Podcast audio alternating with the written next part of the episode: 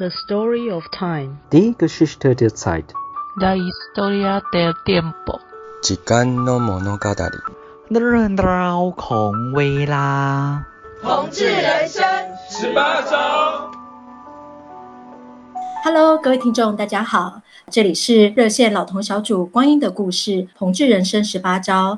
我们是毛小孩系列，今天的主题是猫奴也疯狂。在同志社群里面，有养宠物的朋友真的非常非常多。那我们在服务过程中，真的也看到说，这些毛小孩都已经成为是同志的家人，或者是伴侣间的润滑剂，也是我们生活上的重心。所以我们在光阴的故事，同志人生十八招这个 podcast 里面有这些系列。那我们第二季开始呢，我们就访问过了身为猫奴的甜蜜与哀愁，或者是猫咪的机车式，呃，关于动物的行为咨询，然后还有访问过猫中途正当兵，以及宠物沟通师跟兽医师。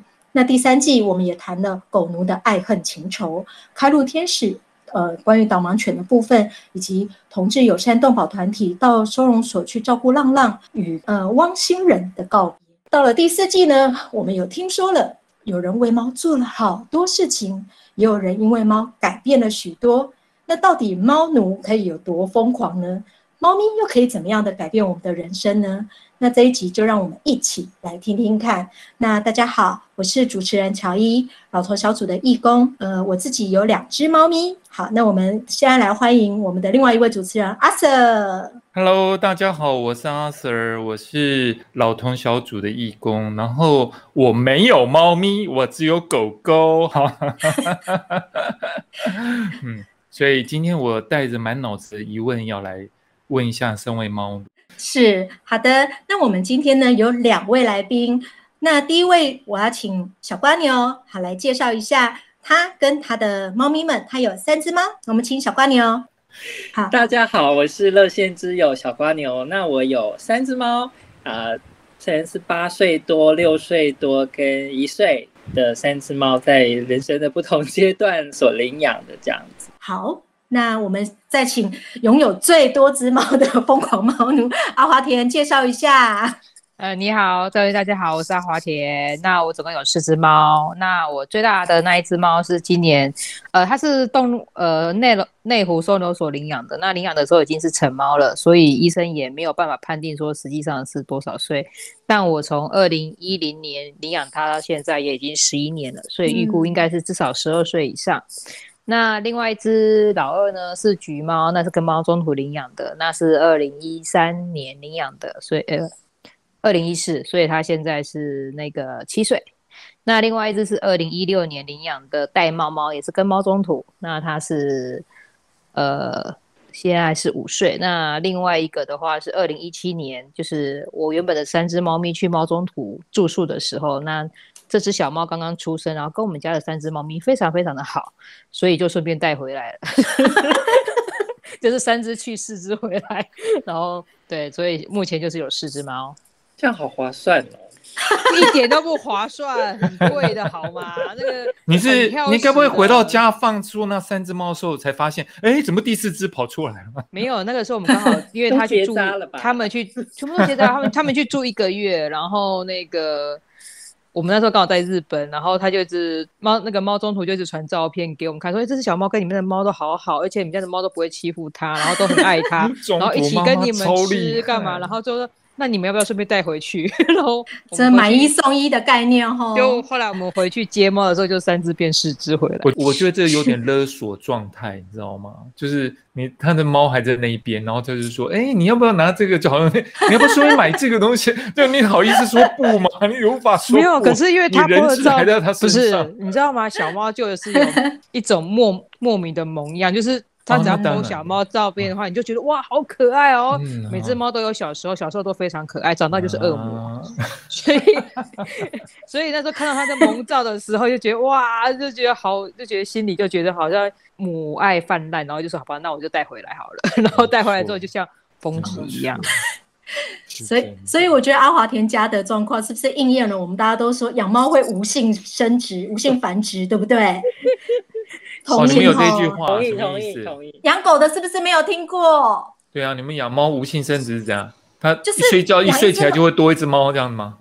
就是养一只猫跟养两只猫差不多，养两只猫跟养三只猫差不多，哎，养四只猫跟养三只猫差不多，然后就是因为这种概念。其实我领养吃垮了，对，吃垮的时候就有感觉了。其实我领养第三只猫的时候，那是因为我不知道干嘛去做了一个，那是心理测验，它就是这辈子你会有几个小孩，然后我做出来就是两个儿子一个女儿，然后那时候因为我前面两只是公猫，所以是儿子，是，然后想说那就差一个女儿，就顺便去领养一个女儿回来，所以我第三只是心理测验得来的，这么奇妙。不过我不能笑太大声，因为我在第一集做那个狗狗的时候啊。有有位狗奴说，他带他的狗狗去算金木水火土，看他身体就是像人一样，什么是是什么水土的话，你要补什么东西？你金的话，你要补什么东西？这样金的话要补什么？我也不晓得啦。他带狗狗去看。狗奴跟跟猫奴真的会非常的做出一些很无法预料的事情，这样，所以我们才说猫奴也疯狂嘛。对，猫奴也疯，啊、狗狗，所以我可是我不能笑猫奴，因为狗奴其实也更疯狂。哦，真的吗？等一下大家来 PK 看看就知道了。那我们来聊聊看呢、啊，就是说大家到底是怎么伺候我们的猫组织？就是为什么大家会说，哎，我不知道阿慈或者是其他两位来宾有没有听过，大家会讲说养狗狗的人。啊、呃，狗狗会觉得说啊，这个人为什么对我这么好啊？他一定是神。然后养猫猫的人呢，猫就说这个人为什么对我这么好？嗯，因为我一定是神。嗯，我觉得有这种倾向。通常会讲猫奴应该都有被虐待狂。还好吧，不一定啊。OK，好吧，还好。好，我觉得蜗牛先说。对啊，就是比方说在饮食上。你会做哪些事情？我们来让这就是大家猫奴 PK 一下，跟狗奴 PK 一下。我我觉得我没有很疯狂在养猫啊，就是还蛮正常的。哦，嗯嗯嗯，这样吗？他们没有吃很特别啊，其实就是饲料比较贵一点。哦，那是听说养了第三只之后吗？对啊，它的贵跟便宜倒是是什么差别啊？我听说便宜哦，是你是说呃饲料部分也有跟狗一样，就是我们我们狗也有，就是什么希尔斯比较贵啊，然后什么什么什么比较。呃，我给猫吃的是无谷的，就是没有那个那叫哦，谷物，对，就是因为猫咪不需要谷物，对，哦，猫咪不吃谷物。就会过敏吗？就是那个是它不需要的啊，不是，应该是说它那个谷物里面的糖类容易让猫咪的那个胰岛素的代谢异常，所以吃干粮会比较容易，因为吃干粮它水分太少，嗯、那它会产生就是会比较会有肾脏病的问题，因为猫肾脏本来就很弱，那谷类吃太多，那个糖类它代谢不掉的话，就容易得糖尿病，所以通常的话他们是建议的就是罐头，因为本来猫跟狗都是吃肉类的。嗯，所以那人类为了贪图方便，然后为了降低自己的营的那个饲养费用，所以才去买干干。因为刚刚我到了，嗯、或者说我定时放多少，它、哦、就可以自己吃啊。嗯、可是罐头不一样，你罐头你夏天开了放久了，猫马上挑的，它不新鲜，它就不吃了。哦、你摆在那边就不吃了。它不是像它不是像狗说超生，它还会去吃一点。它完全不是，像我们家的狗狗猫，我们家的猫狗狗死老鼠都吃了。对，然后我们家的猫是，比如说你罐头放那边，你是有冷气有干嘛，它会吃哦。然后你如果说，哎，比如说你就是放超过三个小时，它们就不吃。然后像我们家的猫挑到什么程度，就是说罐头，比如说我们开一罐两百公克的好了，可能只挖了一半，另外一半冰冰箱，冰冰箱之后再拿出来，那个味道不太对，它们又不吃了。所以，所以那个猫猫对食物。不过也有的是说，但是我们家四只猫四种个性，像老大它可能是流浪猫，曾经流浪过，所以它就是什么都吃。嗯，然后像老幺那种那两只橘猫，你不要看它们胖哦，它们真的很挑食，挑就挑食，然后它们只吃它们想要吃的，对。嗯，所以四只猫都吃不同的罐头这样子，所以我的罐头就是一打开就是一二十种这样子啊，一吃都是一箱这样子。哎，我不，我不，我不敢一次买一箱哎，因为他们万一只吃一罐，连连蜗牛都都非常的惊讶。突然觉得我的猫是很 天使的。你现在知道什么叫做没有比较，没有伤害，可以吃的。哦，真的吗？不是啊，就是冰在冰箱啊。哦哦哦哦，对，要冰啊。对对对，要冰啊。然后，可是我觉得猫咪真的是看人哎，像。之前我们就想说，哎，就有人说猫咪吃生肉会比较好，因为生肉的水分、营养素什么，它们都比较足够，对它们比较好。那时候我就想说，那我就要把它们转生，转就是要转生食。嗯。后来我在家里怎么转都不顺。嗯。后来我想说，那就剩很多包，然后他们刚好要去住那个猫旅馆，猫中途，然后我就请那个爱那个爱妈帮我顺便就是看他们要不要吃。就艾妈那边他们都吃哦。他们都会把、嗯、他们都会把生肉跟混罐吃光光，或是单纯吃生肉，嗯、他们都 OK 哦。嗯，然后那个艾妈跟我讲说，你就是买什么罐头，然后几比几去配，他们都会吃。我回到家之后，我跟你说，完全都不理你了，就是完全他们是不会说猫咪聪明到就是看人吃东西，因为他们知道那个艾妈比较凶，比较因为他们、嗯、他们都呃就是我们都昵称她叫巫婆，啊、然后她就是很凶，然后很严格，你今天不吃，你下一餐就还是一样的东西。然后他就是在严格之后，猫咪就会说哦，看到这个人的话，他就会乖乖的，就说我就是要乖乖吃完，不然我就是会饿到下一下一个下一餐，我还是一样的东西。我觉得是遇到遇到我们这种怎么会这样哎、欸？对，遇到我们这一种就是哦，看到回家就翘起来了，对，尾巴就翘起来，然后你他比如说你看到他不吃，就开始担心说。你会饿啊？那我再开另外一罐给你吃，好不好？哦、没有，因为他们在艾妈那边就是人在江湖下，人在屋檐下不得不低头，哦、对不对？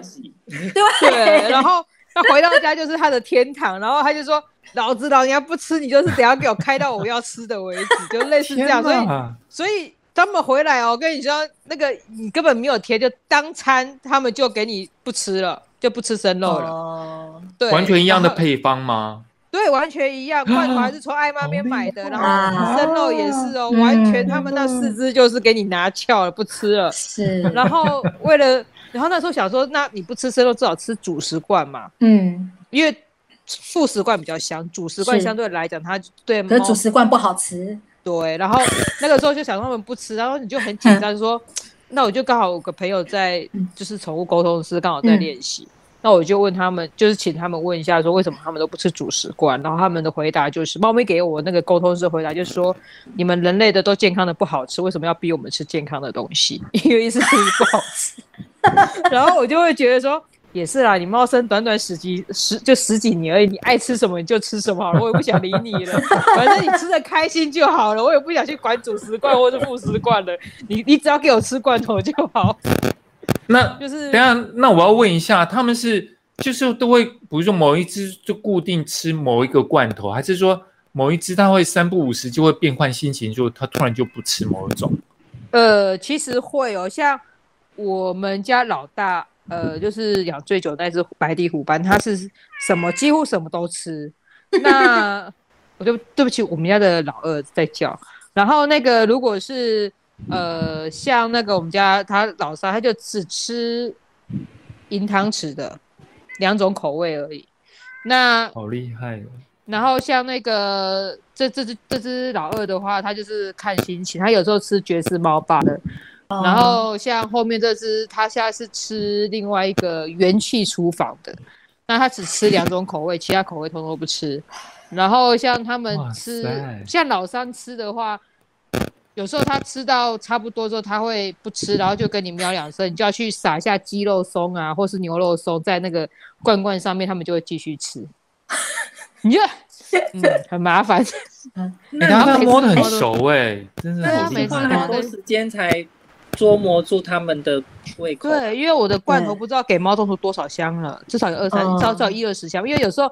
你就是每种口味买来嘛，可能一种口味，可能它有四种口味，每种就买半罐抽一箱。因为有时候他第一次不吃，第二次他会吃，所以你要稍微试，不是说一次不吃就不给他吃，就是多试几次。因为他们有时候对陌生的食物，他们会比较不敢去尝试。那他开看你开了几罐之后，他闻了一下，或者他舔了一两口之后，他觉得好像没有什么事，没有什么问题之后，他就会去吃。嗯。然后像之前我们家某某，他就是呃会很喜欢吃爵士猫爸的气。起司口味的鱼罐头，他因为他就跟我们猫中途讲，跟我那个沟通是讲说，他很喜欢吃那个罐头里面有橘色的东西，就是 cheese。然后你知道，我就很开心，然后就我就买了一就买了一箱，天餐餐开给他吃哦。然后还有一天他就不吃了，然后我就问那沟通师为什么不吃，他说你喜欢吃的东西天天吃，当他当然也不会想要天天吃。而且你还餐餐给他吃，他当然心情就不好。所以你那个罐头就是要混着，就是他喜欢的，就是每餐都要不同。啊，你如果像我们家这只老这只老幺就很挑，你如果同一种罐头两餐都是同样一种，他就不吃了。哎，那我想问一下那个小瓜牛，我记得之前你们家的猫其实还有那种鲜的鱼可以吃，就是我记得他们之前也很常吃鱼汤啊，对不对？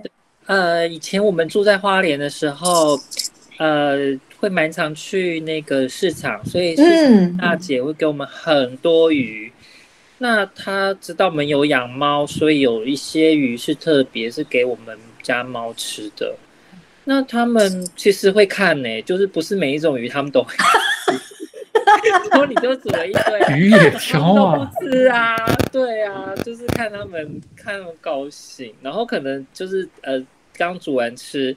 然后，可是还有剩下的菜，他们就不吃了。对，没有错，怎么样都不吃这样子，真的。然后就就蛮麻烦的啦，因为就是可能就得要倒掉啊。嗯、对，就是看他们看他们高兴。然后刚刚我听阿华田讲，我才知道说，其实我不是只有我们家的猫不吃很贵的主食罐，之前买那很贵的主食罐都快要一百块，对，有些还超过一百。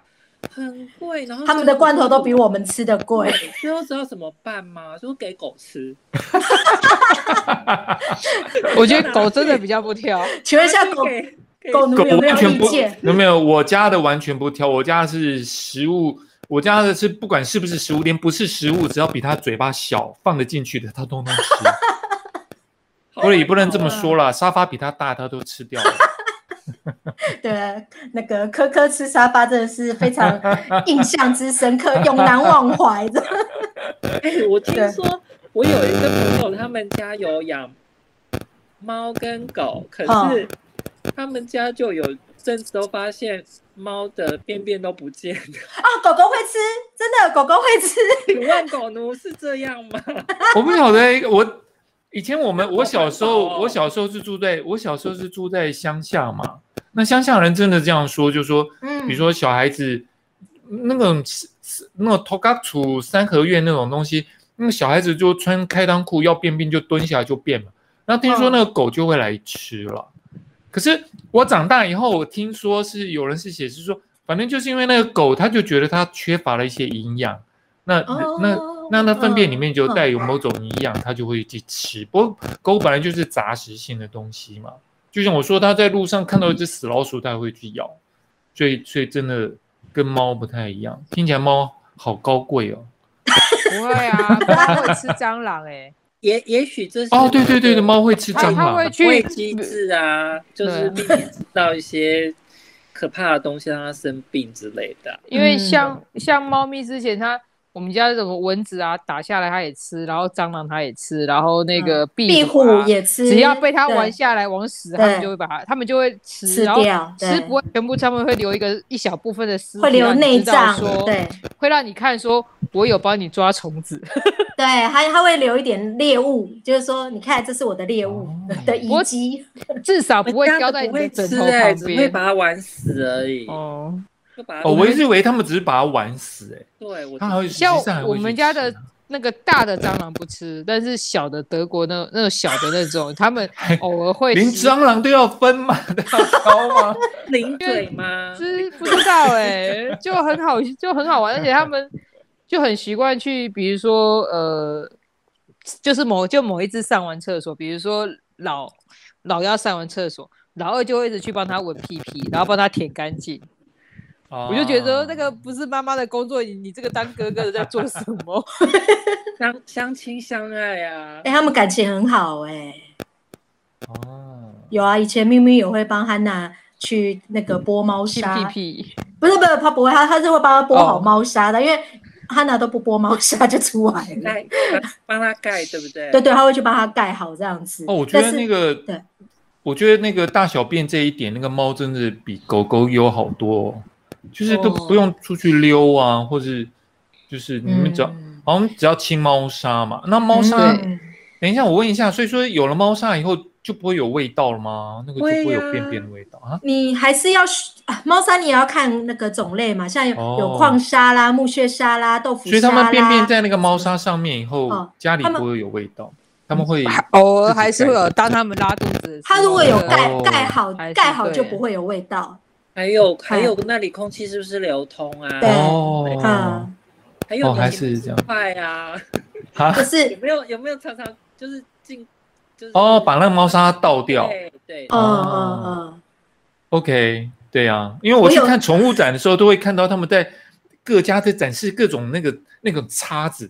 你知道吗？哦、就说这边展示，你看我们这个叉子一插上个猫砂，一拉起来以后只剩便便在上面。我想说，哇塞，这个东西是对猫猫奴很重要吗？在各家在展示 各种各式各样不一样的渣子，这样。现在还有那种自动的那个铲铲沙的那种机器，但是听说不好用了。我觉得那有点可怕、欸。如果对对，看到你就像你上到一半突然 突然启动了，它对，顺便运动一下，跟那个没有其其实。其实那个自动的，其实有一个问题，就是说，猫咪在尿尿或者是在上大号的时候，我们必须去看它的尿尿的状况，或者是大号的状况是软便呢，还是硬的，还是有没有血丝，有没有什么东西，去观察它的身体状况。那你如果是那一种的话，你就没办法去观察的话，你就不知道你猫咪的一个身体的状况是怎样。像前几天我我们家不知道哪一只猫啦，就是因为四只猫共用一个猫砂盆，所以变成说，你除非是。蹲在马桶那边看它们大大，不然的话你根本不知道谁，而且我发现说，哎，好像就有人就是软便，你就开始每一个罐头都要放一颗一颗表飞明去给他们吃，就是你要压成粉状，然后给他们吃，然后吃了大概两两颗还三颗之后，哎，就没有软便了，就会说那只是那个肠肠就可能就肠肠胃比较不好，就这样子，对，就是还是要去开，而且当初养猫的。其实我从小到大家里都是养狗，我们家是养秋田、养松狮、养博美、养狐狸，或是那种大丹狗。嗯，我来新竹之后会养猫，是因为第一个猫不用遛，你就不用像狗要牵出去遛。嗯、再就是猫咪就是自己在家就可以了。然后，嗯，你上班下班太晚的话，你也不用赶着要带它去上厕所，你怕它憋坏或干嘛。嗯、所以那时候会在会去选择领养猫，主要就是因为。它可以在家自己大小便，这这一点就是，而且它不太出门的那一种，嗯、不用天天遛的那一种，就对我们这种上班族会比较安，就比较呃轻松一点啦，相对来讲啦。嗯嗯，所以当初没有养狗的原因，就是考虑到因为要遛狗。嗯。狗一定要两次，对对，早啊晚啊之类，而且有的死不在家里上厕所的，不管台风，不管那个太阳多大，反正你都是要出去。我我刚开始养那个柯柯的时候，因为它从一一个半月来嘛，然后它就只在那个家里面大小便，然后它一律不在外面大小便。那它那等我后来我带到外面去溜，比较大一点去溜，大概还没到一岁的时候，然后跟其他狗主人在那边聊天的时候。我就跟他讲说啊，它都不会在外面大小便，然后，那别的狗主人就啊，怎么那么好？我就觉得很奇怪，说你们在干什么？他这这算什么好事？我 还等等科科开始坚持要在外面大小便的时候，我就知道，OK，在家大小便真的是一件好事情。好啊，那那个可是猫咪在家里也是需要玩具的哦。那啊，不好意思，我们现在正在欣赏一只很漂亮的猫，在露视讯看到毛毛，对 对，露点猫这样子，对对啊。那我们来讲说，哎，猫咪的玩具，对啊，小光牛会在家里准备哪些？我听说你们家有纸箱行宫是吧？我我我们家就是很多纸箱，然后。呃，开始的时候会买那个那叫什么逗猫棒啦，嗯嗯嗯，然后可是很快就被它玩坏了，玩坏以后我就去买毽子，就是踢键子，然后把好几个毽子拔下来，然后绑在上面，这样就很像一只鸟在飞这样子，嗯，会玩，嗯，后来我又种了一种散沙沙草吗？沙草。就是猫很喜欢那种草，木天聊吗？还是、呃、不是猫草啦？不是猫草，就是像小麦草那种吗？呃，不是小麦草，就是哎、诶呃，哦就是那个湿地植物，就是那个生态池的那种植物，呃，过滤水。它是专门给猫的吗？不是，当然哦，不是啊。哦，可是哇非常喜欢这个味道，然后哦，哼，他们就会想要，来了来了来了来了来了，然后 马上觉得这个超灵验。非常非常天然又环保，然后哦很快就哦散了。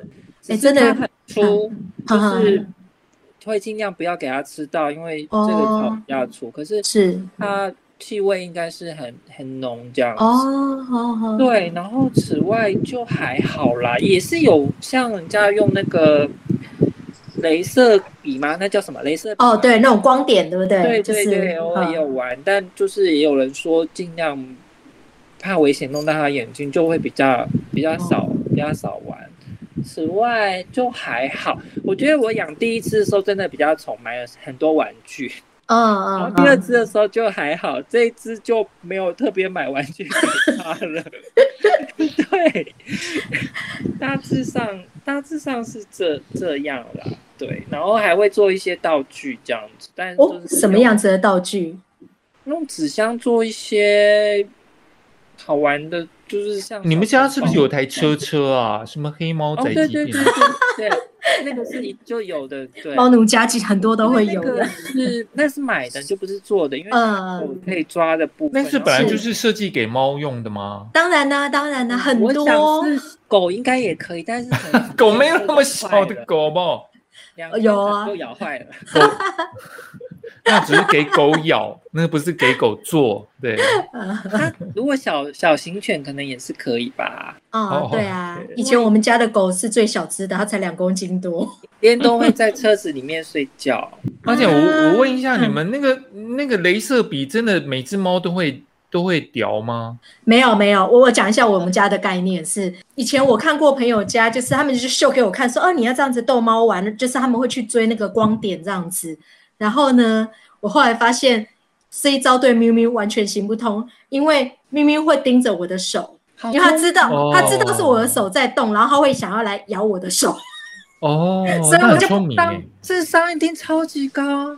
对啊，所以最近不是很流行那种什么抱猫咪去撞墙壁的那个试验吗？但是不是撞墙壁，就是接近贴近墙壁，然后看它会不会伸出脚去。然后可是我后来就思考了一下，因为我有抱咪咪去试过，然后我就发现一件事说，我觉得这个不是智商测验的，这个应该是猫咪对主人的那个对猫奴的这种信任度的测验。因为我觉得它很信任你的状况下，它就会任由你继续一直往前、往前、往前，然后它它的脸就去贴到贴到墙壁，它不会它不会抵抗。是因为它信任我，它不会，对啊，所以我我就会觉得说，不然以我对咪咪的理解来讲，是那种可以站起来你们每个人的每一只猫都做过这个试验了吗？呃，有一只抱不到，所以我没办法。我之前有看到瓜牛有 瓜，牛是做点点吗？还是点点、圆圆、满满都有试，但满满就一下就跑掉。呃，所以他没有去抵那个墙壁这样子没。有啊，嗯哼，可有有我看到那个照片 是点点的，是不是？对，我看到是会，圆圆圆好像也有啊，圆圆跟点点我我都有看到，对啊。那看起来很像真的。我把它放平的话，就很像在路上走路，所以我在想说，这是不是假照片啊不？是 对，阿华田有做吗？阿华田有做吗？有啊，啊每一只没有，我只有做两只，嗯，结果嘞，是就两只橘猫。嗯，老二就是完全贴贴住，完全不鸟我，就完全，然后老幺就会比较警觉性比较高，就会去挡，就会去顶这样子。对啊，老二橘子是完全就就直接贴在墙壁上面。我觉得这个跟智商没有关系。对啊，我觉得应该跟智商没有关系，对呀，跟个性跟信任度狗有关狗狗的智商是对还真的有一些做法是真的可以做出来的。就有些，比如说，它就你放一个食物小小的食物在地上，然后拿一个手帕把它盖住，就在它面前做这件事情。那然后就放开狗，那有些狗就直接会去掀那个手帕去吃那个食物。那有些狗就你的盖住以后，它就觉得，哎，这个东西怎么不见了？你就在它眼前盖住，它就在那边，哎，这个东西怎么不见了？刚刚有个吃的怎么不见了？没有，就就它狗还真的在狗类有一个那个有个 list 是从最聪明到最。对，还可以真的可以看出来。可是我觉得猫还是会像我们家老大那一只啊，它会自己开门，自己干嘛？嗯嗯，对，它会自己开开房门，然后自己进去，然后自己干嘛？可是其他三只就都不会去开房门。而且我觉得像老大可能在外头流浪过，他很多事情他会比较精，而且他的那种警觉性，或者说他知道有好吃的，他一定找，他一定跳就跳第一个，第一个，嗯、对他就是。看到你，就是说，其实他会，你从家在开门，他就在门口等，然后在门口等之后，他就知道，因为他们已经习惯你的，你的，比如说我下班之后就是一定一定先喂他们嘛，然后他就会在那边等，然后比如说我就开了四罐罐罐好了，他会去找到他要吃的那一罐，然后在那边吃，然后吃完之后他就会在旁边等，等他等他弟弟妹妹吃剩下的，他就去一个一个全部吃吃光光，然后吃光光之后，他觉得你。对，然后他吃完之后，他会觉得说：“哎，你好像因为可能有的人吃比较少，你会开始去捡那个汪喵的那个鸡肉干给他们吃，然后他就会在那边等，然后你就看到在等的时候，你会再给他一份，然后他就是不会吵，不会叫，不会干嘛，就是很安安静静在那边等吃的，然后你会觉得他特别乖，就会给他多一点点，这好多哦。然后对，然后其他两只就是其他两只橘猫就一直叫，一直叫，一直叫，然后你不叫它们就会。咬你啊，或是干嘛，然后就告诉你就是要赶快给我吃，然后这时候你就会很生气，就说那我就是故意给你少一点。可是他们也很挑食，不是吗？但是汪喵的他们就吃啊，像他们很识货。你如果呃放丁香鱼，放那个小、嗯、小鱼丁，就丁香鱼跟台南的虱目鱼，嗯、他们都只吃台南的虱目鱼。那个一包差了快要一百块，哇哦！有没有 点心那一种吗？还是对啊，就汪喵的那个冻干啊，三就三哈三，然后它海食，比如说它有丁香鱼嘛，有柳叶鱼，然后有北欧鲱鱼什么东西，然后我跟你讲，我们家的最爱吃的就是石目鱼，最贵的那一种，是货。然后再来就是爆蛋柳叶鱼，等下听一听，我们我们都要跟着你一起团购了这样子。对，其实猫咪有很多那种高档的。的食物就是一包、oh. 一小包几百克就好几百块，oh, 甚至于上千的都有可能这样子。哦对，OK OK OK、嗯。所以你看，我们常我们吃的零食都没有那么贵，但是我们真的都会给猫咪吃很好吃的、很高贵的零食。真的有些猫真的很挑，你像有的是吃，例如说冰过冰箱的，它就不吃了。所以就是隔隔餐罐头它是不吃的，因为你就冰冰箱嘛，拿出来就嗯，这有冰箱味，我不要吃。然后或者是。像我们家咪咪喝水，他一定要喝那种新鲜的，从水龙头，他看我们家有那个滤水器的那种水龙头，他看到流出来的水，这样就是如果你直接给他一碗水，他不要，或者是水槽里面的碗拿给他，他也是不要，他就是一定要看着，有时候我是捧在手上，这样子捧着，然后接水，然后给他喝，或者是说拿拿碗，然后一样就是。给他喝，他一定要喝，他亲眼看到的是新鲜流下来的那个水，他才要喝，所以就很麻烦，所以就每次都要什么罐罐加水啦，或者是不然他真的又很不爱喝水，然后就只能亲自捧着水求那个猫大爷赶快喝水这样子。对，好像求猫喝水，好像我看到很多猫奴都在做这件事情，求猫喝水。对，因为他一肾脏病你就是。一辈子的事情，就是每天早晚都要打皮下点。所以我就觉得很奇怪，猫为什么不会自己喝水啊？会啦，他们的先天的基因上来讲，他们本来就是比较不喜欢喝水的。哦、然后还有就是，他们以前的水分是从，例如说，呃，他们其实是会去补，对，食物，就是他们以前。因为它是那个猎猎食，猎食对猎食禽鸟啊、小鸟啊，或者是老鼠啊这一类的，然后它就从上面得到水。对对，那个血液，对对对，它是从那那些部分去吸收水分的这样。可因为现在其实我们的这些食物的提供，或者就我们也没有这这么多，不可能给它这么多猎物让它去抓或什么的。对，所以就相对变成是它的水分的摄取。难怪我看那个宠物展，那个猫那一边也是。各式各样的那个给水的有没有像喷泉一样啊？呃、什么这个那个那种，还有一次，反正我想说，哇，干嘛、啊？猫是一定要烧在大桶水上乐园才要喝水吗？没有，像那种折折折上次就有一个那个自动的那种挤水的，呃、就是像水龙头这样子。我我我就去买了一台啊。然后，呃、但是我们家现在阿喵老大就糖尿病嘛，所以他的水他不能不能一直有水在那边，因为他会一直喝。就会得胰脏炎，然后就嗝屁这样。所以，变成说现在水都全部都收起来，那个机台我买到现在就还没有。然后还有那种，比如说冬天的时候，他们猫就是。如果是温水，他们比较会喝，所以那时候就是跟猫中途买了一个那种可以加加热的，然后可以是恒温的，然后水温控制在多在多少以下以上这样子，然后他们就会喝这样子。啊，他们真的就会喝那个水吗？就那个温度的水？他们还是最喜欢喝你马克杯里面的水。就是你完全买了这么多的那种饮水器，还有什么过滤器，然后像水龙头这样子的那种，我跟你讲，最后你会发觉说，你本来你。同样一杯水，同样一个水龙头出来的，你放在他们的那个水碗里面，跟放在你马克杯里面摆在那边，他们会喝你马克杯里面的，你就觉得很机车。他想要喝别人的水。对，你是想要跟主人分享吗？没有没有，他们是别人别人的比较好吃好喝。对，然后你你有时候没有发现的时候，你就是 顺手拿起来要喝的时候，看见上面有几个猫毛，你就觉得好，你是想怎样？那他们会喝你们杯子里面的咖啡吗？不会，但是我我们家的猫，我们家老三是玳瑁，玳瑁大部分都是母猫嘛，嗯，它就很喜欢吃那种蛋糕、起司，然后喝牛奶、喝吃优格，它是一个很对的，就像。那种呃，就是像有些小女生、女孩子不是都喜欢这种甜食嘛？啊，她超爱的哦。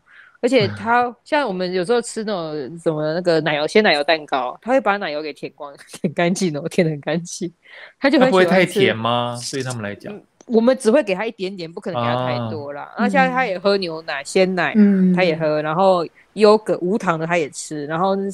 那种布丁蛋糕，那种只有蛋糕没有鲜奶那种，他也很爱吃。对，然后我举手发问一下，我要举手发问，什么叫玳瑁啊？玳瑁就是玳瑁就是这样，就是那个某某抱来花花的，就是整个花花的这一只。黑黑的、橘橘的都有，哦、这是玳瑁包，就就只有它的头有特殊的花纹。哦，不是啊，因为它是刚 剃毛，它剃毛，不好意思，剃毛了，它刚剃毛，对，它刚剃毛。所以戴帽的意思是说它的花色是不是？对对对，跟山花不一样。山花、橘子，什么虎斑、白底虎斑，然后乳牛冰、乳牛冰是白袜，这些都是那个花色的一种。戴帽是一个花纹。对对对，就是它整个就是黑黑橘橘杂杂的花花，所以玳瑁那个就是海里面游泳那个玳瑁吗？对对对对对对对，哦，说类似他们的花纹类似玳瑁。对，那，原来对啊，它它因为基因的关系，它大部分都是母猫，然后橘猫的话百分之九十是公猫，哎，不是。橘猫全就像我全橘的几乎都是公猫比较多，母猫就很少。对，所以小蜗牛家有有一只很特别的母橘吼，满满是母，对，是，对，对，对，这只，这只是这是母猫，好神奇哦，就是从猫中途旅馆跟着我们回来的这一只，好神奇哦，就是公母还会跟花色有关系，好神奇哦，基因的部分，三花也是啊，我们家的母猫，对，因为因为狗狗没有这个东西啦。狗狗就是什么鬼花纹，跟它的公母一点关系都没有，跟就是跟个性啊，跟大小啊，什么都没有关系。我知道橘猫特别大，嗯，哦，就十只橘猫九只胖啊，还有一只正在长，这是那个正在胖，对，就是乡野传奇这样，乡野传说啊。然后这个我们之前有访问过兽医师，兽医师的告诉我们的一个解释是因为橘猫的基因。比较好，它吸收比较好，就是在吸收的这个部分，它的基橘猫基因在吸收上比较好，所以橘猫会，嗯嗯，好，对，反 就是这样，胃口比较好，对对对，没错。那个小蜗牛应该有在你们家得到那个印证，这样子，对，验证。对所以所以每个人家里都是橘猫，真的比别的猫大一个 size 这样。嗯，我们家因为会大一点，最小，所以。所以它年岁最小，对，所以不能这样比嘛。哦，所以它要是年岁比较大一点，它搞不好就真的会变大。对，它还在没有看你啦。像我们家那只老二，它是橘猫，胖胖，它大概就七公斤嘛。可是像我们家那个这只母猫，其实通常母猫在五公斤以下，但我们家这只母猫也超过五公斤啊，所以也是一样大只。哎，有一种有一种状况，狗跟猫不一样，就是就是它就会一直吃，你知道吗？它不会停下来，就是你你给它多少饲料，它就它可以变胖变大这样子。那猫好像不太会是不是，不是猫的，如果吃干粮的猫比较容易胖，因为它热量比较高。因为干猫，因为干粮就对猫咪来讲，就像人类的咸酥鸡一样，嗯，比较比较香，所以它的热量对它的热量就会比较比较多。所以吃干粮的猫通常比较容易胖。像我们家老二跟老就是。那两只橘猫，它们都很爱吃干粮，所以它们相对来讲会比较胖一点。哦，OK，嗯，哦，原来是这个样子。我以为是，我以我以为猫都很有节制，就是吃到八分饱的时候，它们就会停下来的。不可能，不会。我觉得这个也是很看猫的个性啦。我觉得它吃到饱才会停下来。没有，没有，没有。我我有认识那种一次只吃一颗干干，然后。有人在看他，他就站起来不吃，转转头，居然在偷看我吃东西，转、嗯、头走掉不吃了。啊、我我有看过这种猫，吃多久啊？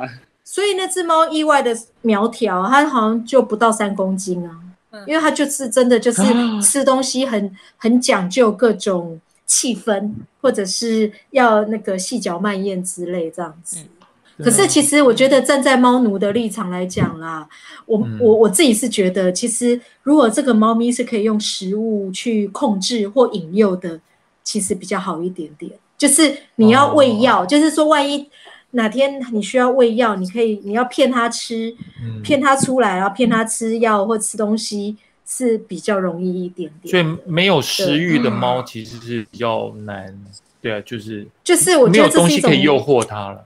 对对对对，然后还有一种就是有一种说法，就是说，其实当然我们也是希望说，猫其实跟我们人一样嘛，我们都会考量到一些呃，也许过过重会对于健康造成的影响，会对身体造成的一个一些影响这样子。可是另另外一面是我们可能也要考虑到说，哎，万一猫咪生病了，那它有没有那个足够的体重去对抗，就是那个足够的力量去对抗，对热量，这整个身体可以去对抗。说，哎，因为有的猫一瘦，哎，它瘦一两公斤，那个真的就是对我们人类来讲，也许是三趴五趴，对不对？可是对猫来讲，也许是二十趴、三十趴、五十趴，那个那个就很恐怖，这样子。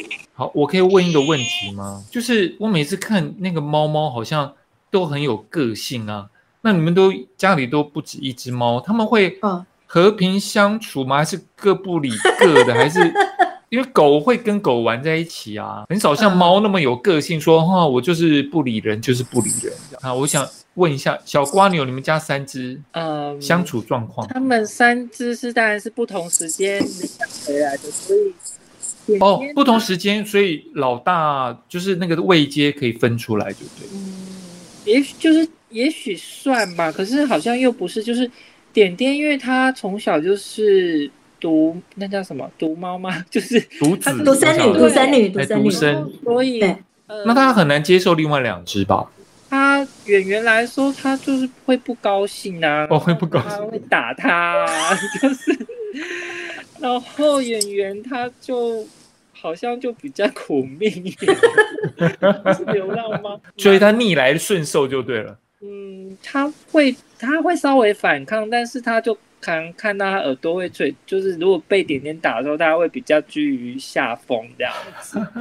对，然后他们就其实就一种要怎么说，他们没有很很很要好，可是就是共处在同一个空间啦。然后我养第三只猫的时候，就有一种奇妙的感觉，因为第三只猫来的时候，它是跟随呢，可是点点。就是还是一样，他就不不不理他们这样，然后就是还蛮奇妙，因为圆圆他从小就是在一个很多猫的中途那里长大的，我猜是不是这样子，所以他跟家猫呃的相处是是很容易的。目前就这样，所以圆圆跟满满会常常一起睡觉，可是点点不会。独生女还是独生女？一代女王就是一代女王。对啊，那阿华田呢？阿华田家的呢？我们家的哦，哦我们家的都很好。真的，我有看到。啊，他们可以四肢叠在一起睡的。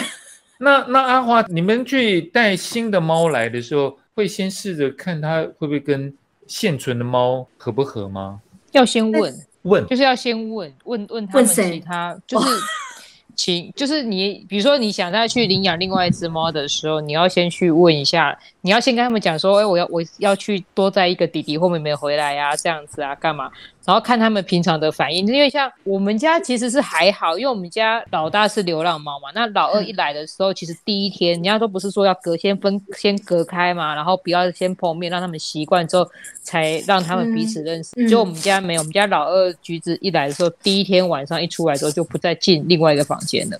所以第二天这个阿喵一一来，看到那小的，他也没有讲，他只是先远远的看着他，然后哈了他两声气之后，他们就玩在一起了。我们家阿喵它就是。会去教小猫，像有的人的猫，比如一只猫，它就是要自己独立的猫砂盆。然后像有的是，比如说尿尿，他们要分开，大大可以共用。所以像我一个朋友，他有两只猫，他就是四个猫砂盆啊，他就是尿尿要一个大，他大大号要一个，所以他们家两只猫四个猫砂盆。然后我在我家是四只猫一个猫砂盆，因为他们都可以共用。他们就说你这样好好，不会到处都是猫砂盆。然后重点是，呃，家里的第一只猫会不会去带小猫？那我们家的四只都是会带，嗯、所以就是阿喵去带出来的，嗯、所以我们家四只猫其实就是不会随地大小便啊，或是或是以前啊，就是会比较乖一点，然后就会去你猫砂盆在哪里，他们就去哪里上，他们就就会去哪里上。然后像老二橘子，他就比较会去照顾两个妹妹，所以两个妹妹那时候还小的时候都很黏他，因为阿喵年纪差比较多，所以所以阿喵有点像那种高高在上去看你们这三只在干嘛，他就比较 小萝卜头，对，他就比较不会跟他们三只玩。老三啊，或是什么来的时候，都是老二在带比较多，所以猫的那个位阶感没有那么强烈，是不是？我们家的有，就是阿喵是最大的，那个是不容置疑的，哦、就是它的它的位置，比如说呃，而且我觉得有个很好笑的是说，像公猫啊，他们都会欺负公猫，比如说像。躺这样躺在床上好了，嗯、通常他们都是睡我睡我旁边，然后像阿喵它睡我的的右手边好了。胖胖只要一靠近哦，它都会去扒那个老二橘子，就公猫跟它一样是公的。可是两个妹妹哦，在它身上跳来跳去，它都不会去弄它妹妹哦。对啊，这是他们也是小时候啊，会这样子会在一起。对啊，这是两只小的啊，对啊，所以不会窝在一起的就不会窝在一起。对啊，你看他们这个是。老幺小的时候跟老二 一起就就两块鸡排，所以听起来每一家的老大就是永远的老大这种感觉。对他，他就是会远远的看那，他也不会去欺负他的，他就是会远远的看着他说：“你们到底在干嘛？”这样子。我觉得我们家的猫是这样，对，就是有点距离，可是不会不合。我觉得年纪可能也差很多啊，对不对？不是一个已经，嗯，一个一个是。拔蜡机，你说那个老猫就不会跟小猫混，对不对？猫都会想要去玩大猫的尾巴，哦，不高兴啊，就会打，想要打它。天然的逗猫棒，都是都不怕啊。对，这个就老妖小时候啊，一脸懵样，就把它，你就会把它带回来。你现在看的照片很漂亮，超萌，猫的好萌，真的。然后后来成为我们家的猫，就变这样子了。你看，斜眼瞪你这样子。快坏掉，娇娇女就气息就出来了。好，那其实我们今天时间也差不多。那我想要问一下两位疯狂的猫奴，就是说，在养了这么多猫，那有觉得说猫对自己的影响或改变是什么吗？像比方说，我们知道皇阿玛跟他的后宫们，其实那 那两位猫奴也是因为皇阿玛之后，他们整个整个人生。突然有很大的转弯，然后甚至于因为皇阿玛他们，然后有了很多的周边商品，然后养猫甚至于让自己的人生转了一个很大的弯，这样子。那想要问一下说，说两位觉得说养了猫对自己的影响跟改变是什么？你你要问他们两个人，他们家的猫哪时候出道吗？是这意思吗？没有没有，因为像我就知道，我我知道小蜗牛好像有有一些很特别的，有安排他们的心路就对了。怎么说？就是人家不是说什么呃，猫来可以短处短处嘛哈。我我那时候开始养点点的时候，我是租房子的，然后都是木头地板啊，嗯、结果他就把就是都弄坏，整个都弄坏，逼你买房子，想办法。用各种理由让他不要来，后来我就知道这个有点没办法，我就想说，我可能要赔他很多钱。那我也有想要买房子，那时候我就想说，那不如这样好，我就把它买下来好。可是因为要买的过程中，房东还是要来，就说啊就不用啦，就是不用看他，反正我就住在这边。你就钱通通给他，他就 就是他。哇塞，你也太为了猫可以买房子。后来因为就变成自己的房子之后，就比较无所谓，抓坏就抓坏。对，就比较不会怕。嗯、然后因为我是教育工作者嘛，嗯、我之前也没想过说我会研究跟动物有关的事情。可是后来就每天养猫久之后，就发现，哎，这是一个其实跟生活蛮有关系的的的的题目。然后后来我也发展了几个这样子的讨论，然后也有写成。论文这样子，就是还哇，还蛮还蛮有意思的。然后最近不是都远距上课吗？是。然后有些学生就是下课的时候都会要求要看猫，然后因为在家你就可以把猫抱来给他们看。他们上你的课留到最后，只是为了要看猫，对不对？有可能吧。前面你在讲课，他们都在看手机，然后想说，嗯，时间到了。老师，你可以把猫拿出来了吗？我就说要看猫这样子，对呀、啊，还还还蛮有趣的。所以以后的那个招生说明上面要说我有养猫，啊、哇，真的很酷、欸，很疯狂哎、欸！买房子为了猫，快了啊，赔很多钱哎、欸！我不这听起来有点，你的算盘有点怪怪。你你不想赔地板，所以买了那个房子。OK，好，我听不太懂。那个房子也没有说不好，但是如果我搬走去买别的，我还是要赔那个钱。哦，你的意思是说要好了，我我好了，你说服我了啦。哎，对了，真的是证明了，呃，猫来 key 大处，喵喵来 key 大处，哇，好厉害哦！哎呦，那阿华田呢？耐性吧，对，因为就是你，你现在房子也是那个猫弄坏，你不得不买下来的吗？没有，都是买预售屋，好不好？我还弄了一个猫，一个 猫猫房给他们。哇，就是我的，就我的书房。哦，所以你购你购物的时候，你已经你购物的时候，你已经有猫了嘛？对不对？呃，没没没有，我第一间房子的时候。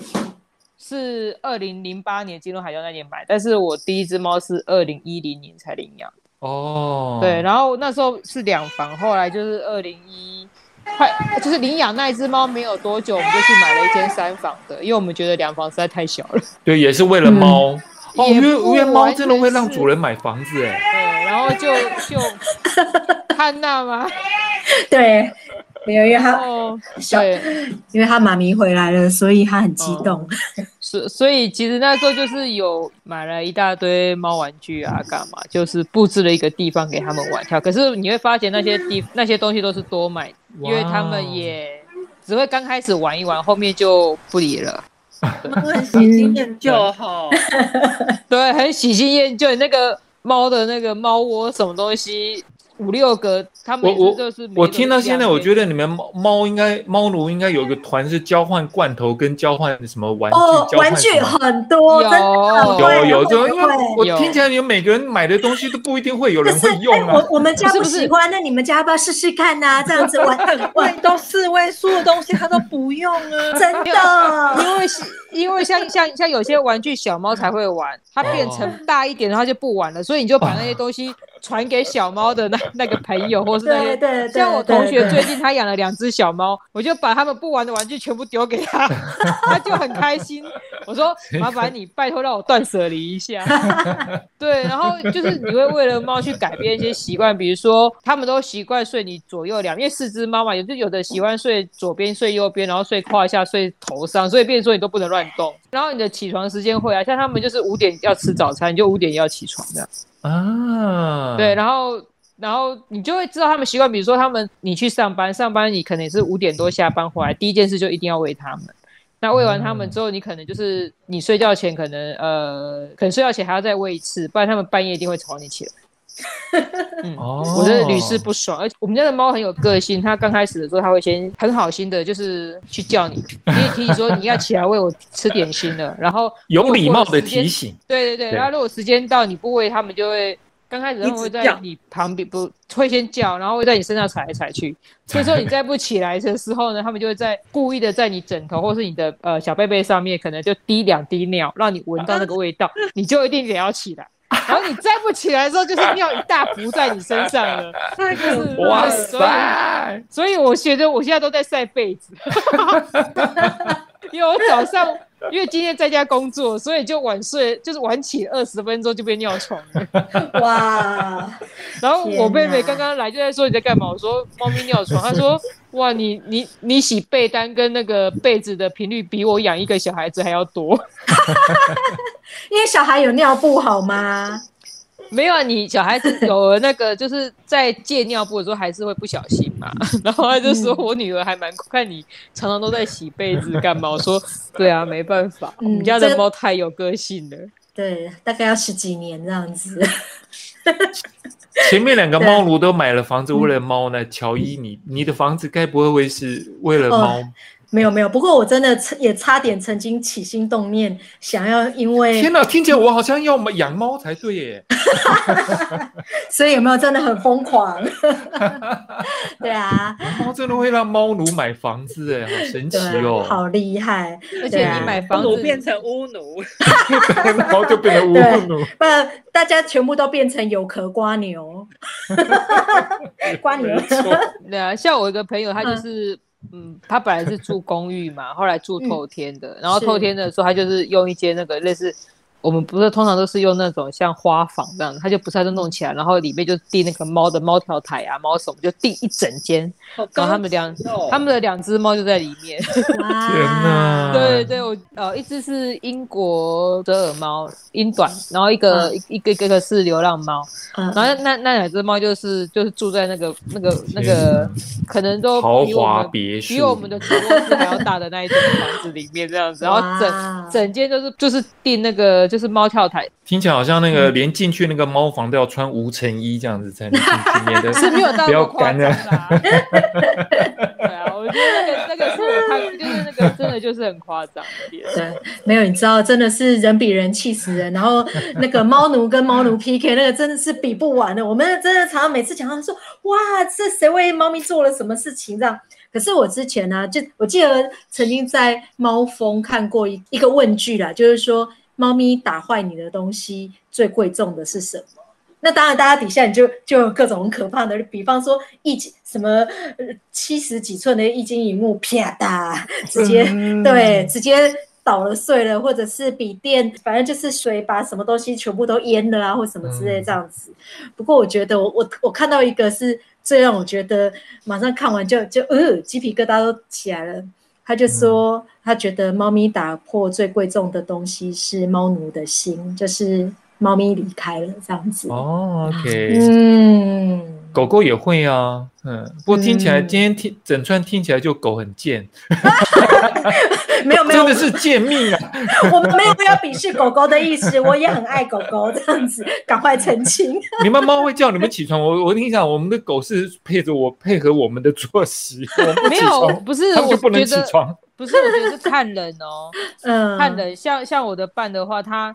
知道他已经叫不，他们知道他已经叫不起来，所以他的话就是他睡到几点，我们家的猫就跟就是睡到几点。嗯对，然后我就是那种猫，我会看脸色。对，所以我像我就真的是猫奴才，就是说他我他们是主子，主子叫奴才起床的时候 奴才一定要我我没有客气的，对对对，就没有再客气。然后像我的笨，他就是一反正他们知道他叫不起来，啊、所以他睡到十点，他们就跟着睡到十点。然后我不是就是我不管前天多晚睡，半夜被他们吵起来。换几次床单，他们时间到五点，他们要吃早餐，就是要吃早餐。他们知道该伺候的时候要叫哪一位，这样。对对，他们知道谁谁是真的奴才，这样。阿 Sir 有没有见识到了吗？我们猫有，我今天真是觉得 OK，干狗粮好好吃。非常谢谢两位来宾接受我们今天的访谈。那好，那我也跟大家预告一下，就是说，因为我们这一集播出的时候，目目前热线都还在进行那个线上的募款的部分。那今年因为受到疫情的关系，这是真的是二十几年来头一次没有那个实体的热线的募款。感恩会耶，真的是第一次。那就是说，请大家呃，可以踊跃的一样继续的捐款支持我们热线，然后七月十七号晚上七点钟，呃，一样我们线上的感恩直播，请大家准时收看。那我们今天节目就到这边，谢谢大家，拜拜，谢谢，谢谢，晚安，拜拜。拜拜。嗨，大家好，这里是同志咨询热线，我们是台湾第一个立案的同志组织，我们有八个不同的工作小组，提供各式各样的服务给同志社群。有你的捐款支持，我们可以为台湾的同志做更多，也欢迎到脸书和 IG 追踪我们哦。